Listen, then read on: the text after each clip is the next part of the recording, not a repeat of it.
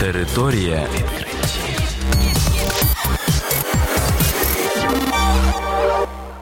Це програма Територія відкриттів. Кілька слів про новітнє та надзвичайне. І я, ведучий Богдан Нестеренко. Вітаю вас, шановні слухачі.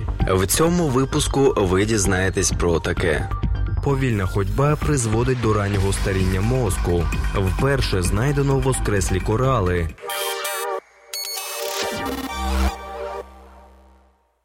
Повільна ходьба вказує на більш раннє старіння мозку. До такого висновку прийшли американські фахівці з університету Дюка в північній Кароліні.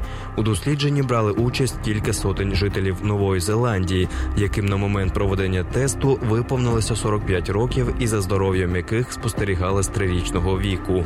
З'ясувалося, що ті, у кого в ранньому віці були низький коефіцієнт інтелекту, слабкі мовні здібності і погана моторика, в середньому віці мають тенденцію до повільної ходьби. Крім того, магнітно-резонансна томографія в 45 років у випробуваних показала, що обсяг мозку в тих, хто повільніше ходить, менший, а також нижча і щільність кори головного мозку. За словами вчених, все це свідчить про раннє старіння мозку.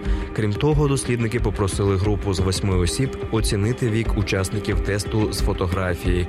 З'ясувалося, що ті, які ходять повільно, виглядають старшими за тих, хто ходить швидко.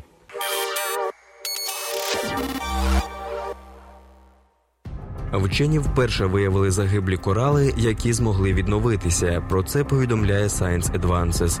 Корали гинуть від сильної спеки. Тепловий стрес вбив майже чверть коралового покриву іспанських островів Колумбретес у 2003 році.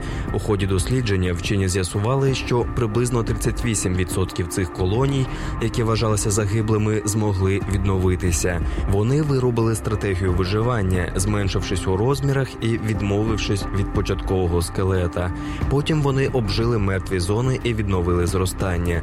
Німецькі та італійські дослідники також довели, що нові поліпи є частиною того ж організму, що утворив вихідний корал. Територія.